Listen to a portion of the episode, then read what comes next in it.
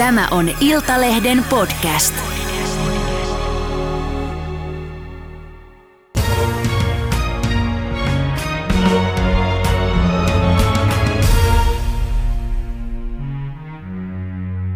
Tervetuloa räppäri Paha Matami eli Juuli Linneo. Moi, kiitos. Hei, äh, sun musavideolla äh, läskiä träppäsin sun äijän. Äh, nähdään paljasta pintaa, isoja kurveja, hyllyviä takapuolia ja tverkkaamista. Miksi nuo biisit ja, ja noin sun musavideot ovat kohahduttaneet?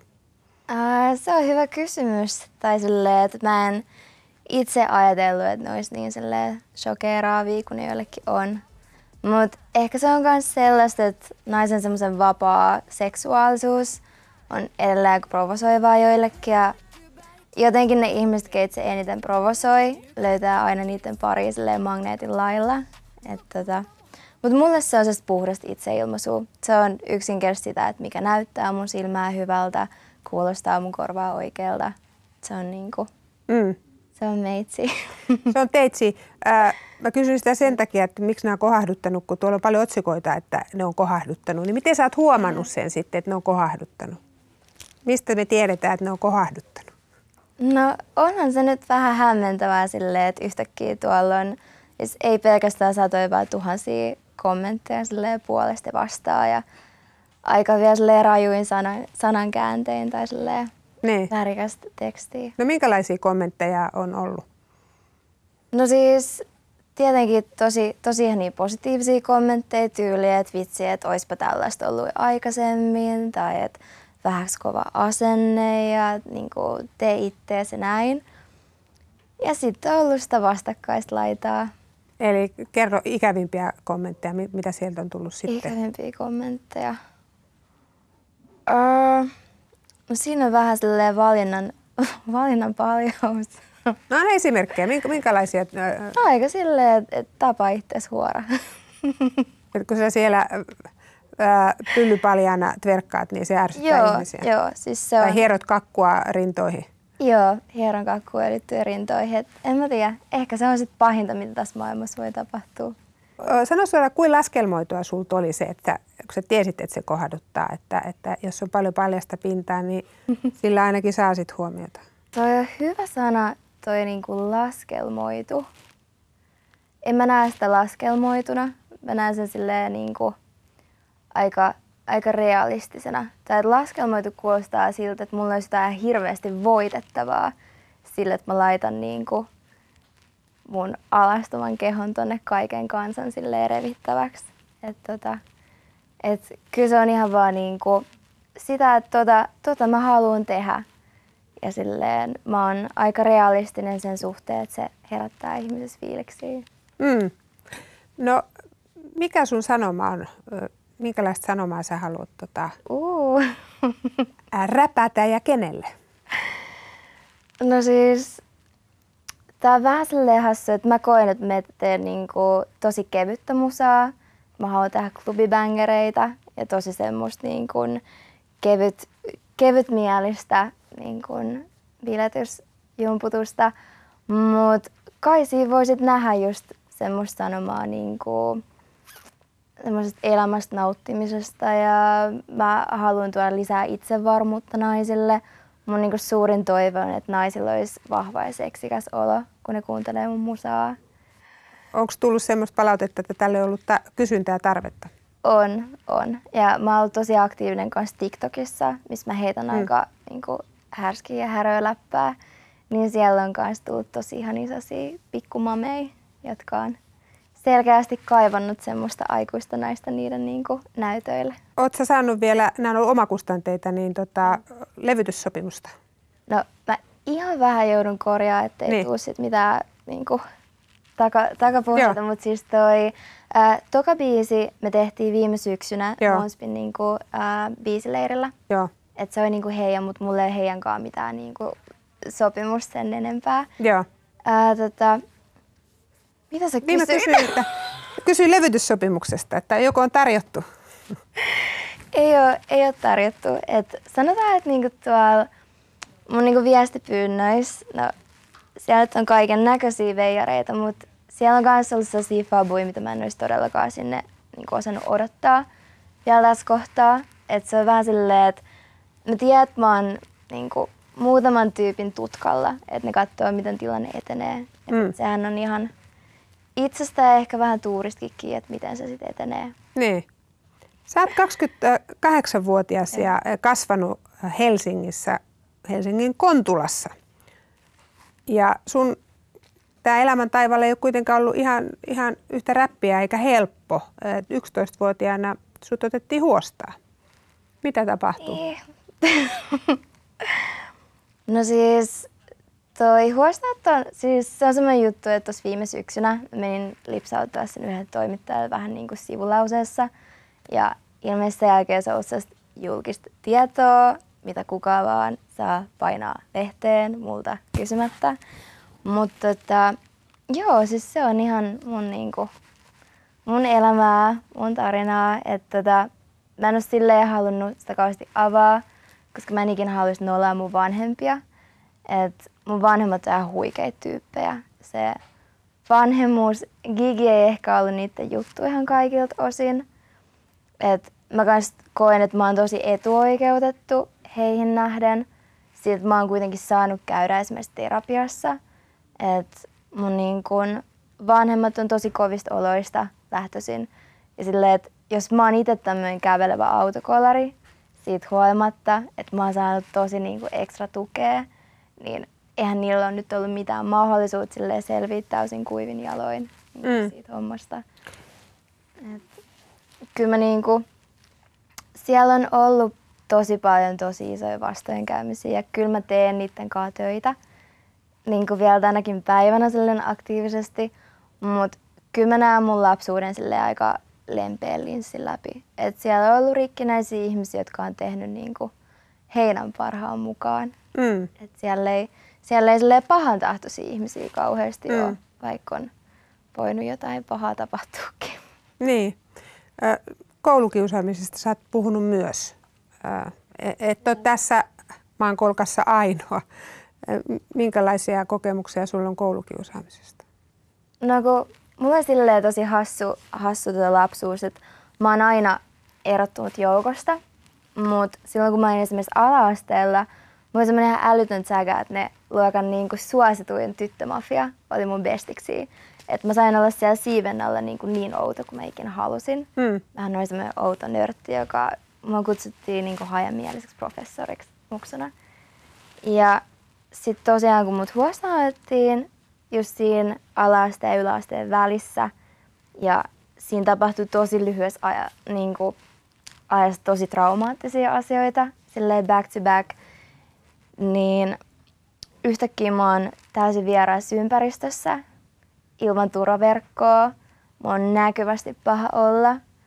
Ja siis eihän niinku 13-vuotiailla muksuilla voi olla semmoista perspektiiviä tai tunneälyä. Ei tietenkään. Kun, kun musta tuntuu, että me aikuisetkin voidaan silleen, että jos me nähdään, että jollain menee tosi huonosti, niin me halutaan ottaa etäisyyttä tai jopa mennä vähän potkaseen lisää, koska se tuntuu pahalta nähdä, että toisella menee huonosti. Mm. Niin se on vähän niin kuin se todellisuus. Mutta tota, kyllä me kolme vuotta vietiin kirjastossa, että koulussa koulun kirjastossa ja sitten ulkopuolella Itiksen kirjastossa. Et... Olit se niinku piilossa siellä vai mitä se tarkoitat? Äh, vähän niinku piilossa, mutta siis mä olin tosi lukeva lapsi. Joo. Et se hajaminen professori tuli myös siitä, että mä olin aina niinku nenä kiinni kirjassa. Joo. Mutta minkälaista kiusaaminen sitten oli? Että sä olit siis joudut vaihtaa koulua eri ympäristöön, sulla ei ollutkaan sitä suojaverkkoa. Ah, siis anteeksi, niin. tota, en, en joutunut vaihtaa ah, koulua, vaan okay. se oli se ala-asteelta hyppy yläasteelle. Yläasteelle. Sössöpäin, mitä sattuu.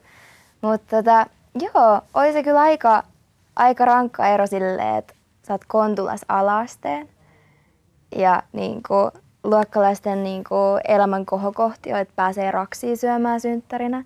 Se on vähän niin kuin menisit niin kuin, ulkomaille. Mm. Ja sit sä meet kulikseen tai sit Kulosaareen kielikouluun. Ja sit siellä on sellaisia pikkuihmisiä, jotka on niin kuin, siis mä en jaksa mennä syyslomalla Roomaan. Siis mä en jaksa Roomaa. Mä oon niin yli Roomasta. Sä oot sieltä, wow, okei, okay, tää on vähän erilaista. Että se on semmoista niinku, se olisi henkistä kiusaamista. Et ei nyt kukaan tämmöistä niinku pientä voipalloa lähde heittelee. Mm. Et tota, Mutta siis joo, semmoista eristämistä ja kyllä, kyllä koin olevani kovin epäsuosittu. Voi harmi. Ei, miten kaikki nämä kokemukset niin on vaikuttanut sinuun? Sä vaikutat itse varmalta ja teet mitä lystää, että teet semmoisia videoita, mitä lystää. Onko sulla tänä päivänä hyvä itsetunto? Kyllä mä sanoisin, joo. Se on... Nämä vahvistanut sinua nämä vaikeatkin kokemukset? Joo, siis ihan, ihan varmasti. Ja just sekin, että on tullut vähän lunta tupaan siellä kommenteissa, niin sekin on silleen hyvä, että, että vaikka se alkuun tuntui tietenkin tosi ikävältä, niin tajus, ei vitsi, että tosi moni lähtee vaikka esittävistä taiteista hakea semmoista itsensä ulkopuolista hyväksyntää. Me tiedetään, että se on ihan tyhjä arpa. Niin silleen, että okei, että sitä ei ainakaan niin kuin, itsestään selvästi tulossa, että selkeästi se mun henkinen hyvinvointi ja itsevarmuus, sen on vaan pakko rakentua jostain muusta kuin siitä, että mitä mun ympärillä olevat ihmiset kelaa. Että sen on pakko sit olla sitä, että mun niinku omia arvoja ja sitä, että mikä on mun fiilis itse itsestäni niin sanotusti. Mm. Että tota, joo, kyllä mä, kyllä mä näkisin, että mä oon itse varma. Ää, mä tiedän, että mä vaikutan aina itse varmemmalta kuin mitä mä oikeasti oon. Tässäkin silleen melkein pissi housuu alkuun. Niin tota, mä oon huomannut, että se on myös tosi vaarallista vaikuttaa itse varmalta. Meillä on jotenkin semmoinen hassu ajatus, että se vaikuttaa itse varmalta, se pitää repiä sieltä alas. Ikään kuin silleen elämä ei itsestään selvästi olisi ihan hirveän raskasta ja raadollista mm. ja haurasta kaikille – että jotenkin niin kuin, se joku näyttää siltä, että sillä on hyvä fiilis sille, että äkkiä alas. Et... Niin, mutta se on myös tämmöinen defenssi, äh, su- suojakeino, että ei sitä nyt halua heti itseensä Framille läväyttää kaikki ne kokemuksineen, joka voi olla ihan viisastakin.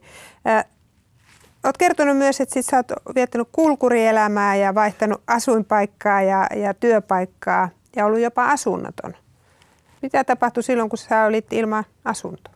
Öö, siis ihan, ihan siis semmoinen peruskeissi, että me skuatattiin semmoisen alkoholisoituneen papin luona, joka me oltiin tavattu hippien nudistileirillä mun silloisen bestiksen kanssa. Ja sitten tota, me lähdettiin sieltä vetää ja sitten me niinku pyörittiin tuolla pitkin maita ja mantuja, että ei, sen, ei mitään sen kummempaa. No, on se nyt aika kumma. Minkä ikäinen se silloin?